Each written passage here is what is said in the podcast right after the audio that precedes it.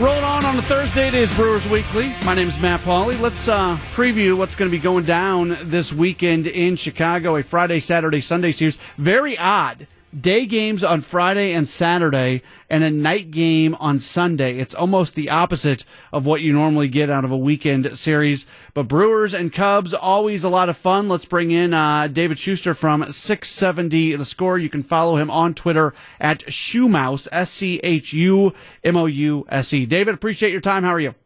I'm doing great, Matt. How about you? I'm doing all right. Uh, so, from a Brewers perspective, I think from a Brewers fan perspective, this doesn't really impact the team, but from a fan perspective, anytime the team plays the Cubs, there's like a litmus test aspect to it. The Brewers just took six in a row, but against not so great teams in the Mets and the Nationals. And there's almost this feeling that they have to play well against the Cubs over the weekend to kind of validate what they just did.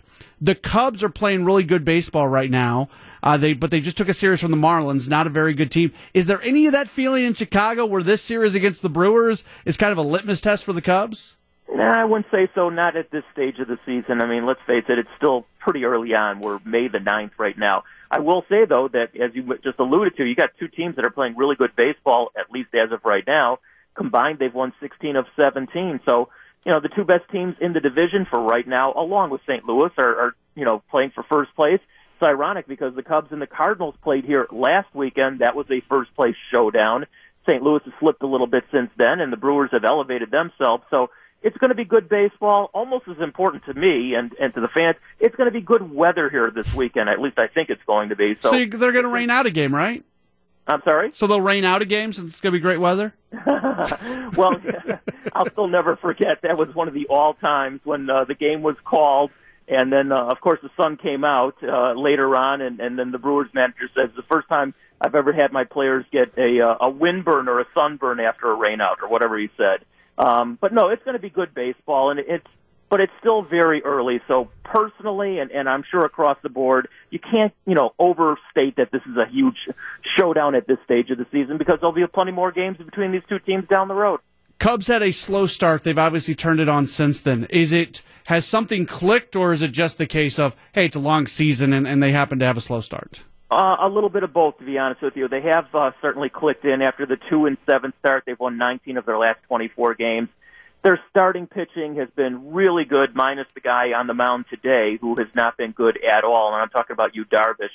But in Lester and in Hamels and Quintana and Hendricks, those four have been really good. Their bullpen which I think might be a problem down the road, and we can talk about that as well. They've been pretty good, but they've had some injuries in there, obviously. Uh, Brandon Morrow, God knows he may never come back for the Cubs, and, and Pedro Strop, their closer for the time being, he's, he's out of action. So ultimately, I think that bullpen's going to have some problems. But maybe most importantly, some of their bats have really woken up. I mean, Kris Bryant's got four home runs in his last five games. Anthony Rizzo, who was under the Mendoza line up until semi recently, is up to 250 finally.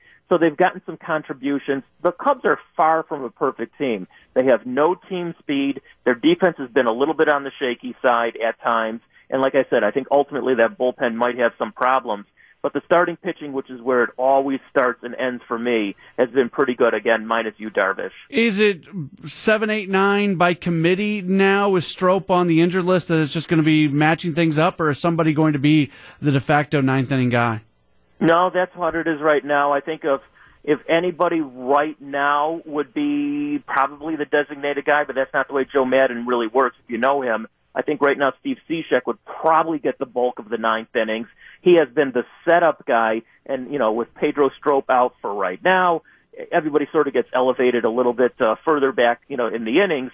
So I'd say right now, Steve Cishek would be your closer, but Joe Maddon is one of those kind of managers, and I'm sure you've noticed this too. He plays musical chairs all over the place, and he'll do that with his bullpen for right now as well. I would not be surprised if the Cubs are still in it and Brandon Morrow is not coming back at some juncture they might pull off down the road, and I don't know how they would do it, but obviously they won the World Championship by getting Aroldis Chapman that season. Who knows? Maybe somebody will be available. It won't be Kimbrel because he's still looking for way too much money. But uh, down the road, if there's if if if that's where their Achilles heel is in the bullpen, I wouldn't be surprised if Theo Epstein finds something somewhere else. So the Cubs who just print money at uh, Clark and Addison, you don't think if the if, if it became a horrible, horrible situation where they just had to get somebody and the only answer was spending a lot of money on Kimbrel, you you feel like that's out of their uh, thought process right now? Well, you know, to you and me, you think that they have a ton of money, and I really do think they have a ton of money, but they've gone on record as saying they don't have a ton of money. I'm not one of their bean counters, so I can't tell you. I haven't looked at their books, but you know, short of claiming poverty, they tell you that they just don't have the money or the budget to do something like that. Kimbrel's not going to sign a, a one-year prorated deal. He's going to be still looking. You know, I think he might have. You know, the ship might be uh, gone out of the. Uh, you know, uh, gone at this point, but he's still looking for a multi-year deal. I think they'll try and find somebody else via the trade. You know, some team will fall out of it that's got a pretty good closer. That's the way I'm looking at it. But again, they have a lot of guys on their roster, whether it's Bryant, whether it's Schwarber, whether it's Rizzo. You know, they signed a couple guys to uh, extensions already, meaning Hendricks and, and David Bote of all people. But they still have a lot of guys on their roster who they're going to have to sign to deals down the road. And so right now they're claiming poverty and they don't have the money to do it. David Schuster continuing to join us. He uh, covers the team for uh, 670 score. I got to ask you this question because it made the social media rounds last week. There were some uh, accusations against the club of strong arming media members into uh, kind of puff pieces about Addison Russell and trying to squash anything that's negative. Is there anything legitimate there?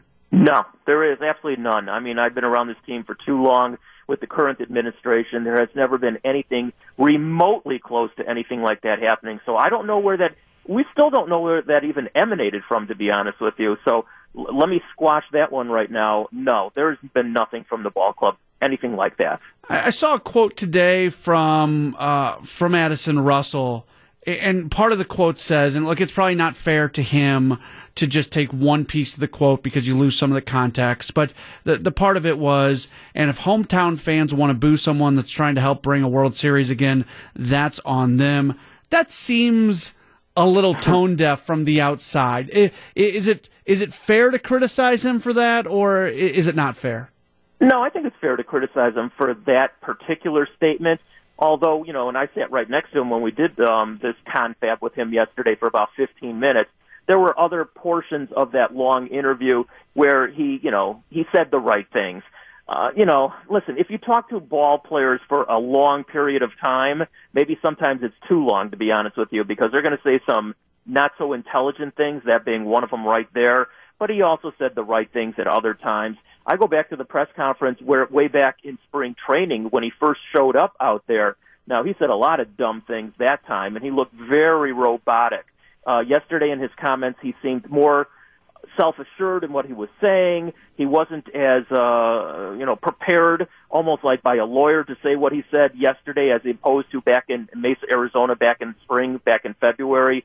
So yeah, again, you can you can criticize him for that one particular statement, but he also almost contradicted that a few other times in his long uh, conversations with us yesterday. I compare these two things just because they're both controversies. I don't think they're similar at all. So I want to say that before asking this question. But last year with the Josh Hader tweet situation, teammates had Hader's back so much. I mean, even so much that in his press conference, first talking afterwards, every single one of his teammates came and stood behind him. Does Addison Russell have that same type of teammate support right now?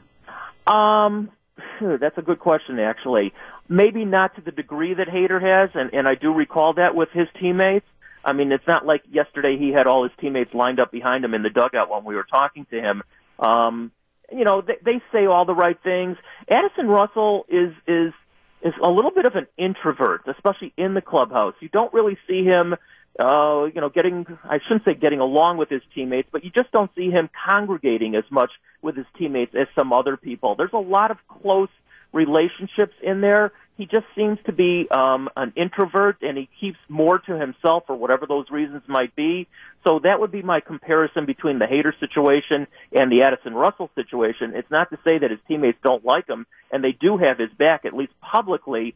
But again, there just doesn't seem to be maybe the close relationships with his teammates on the surface as maybe Hader had with his um, teammates up in Milwaukee. He is David Schuster. He covers the Cubs for 670 the score in Chicago. David, great stuff. Really appreciate you taking some time. Hopefully we can uh, catch up with you again down the line.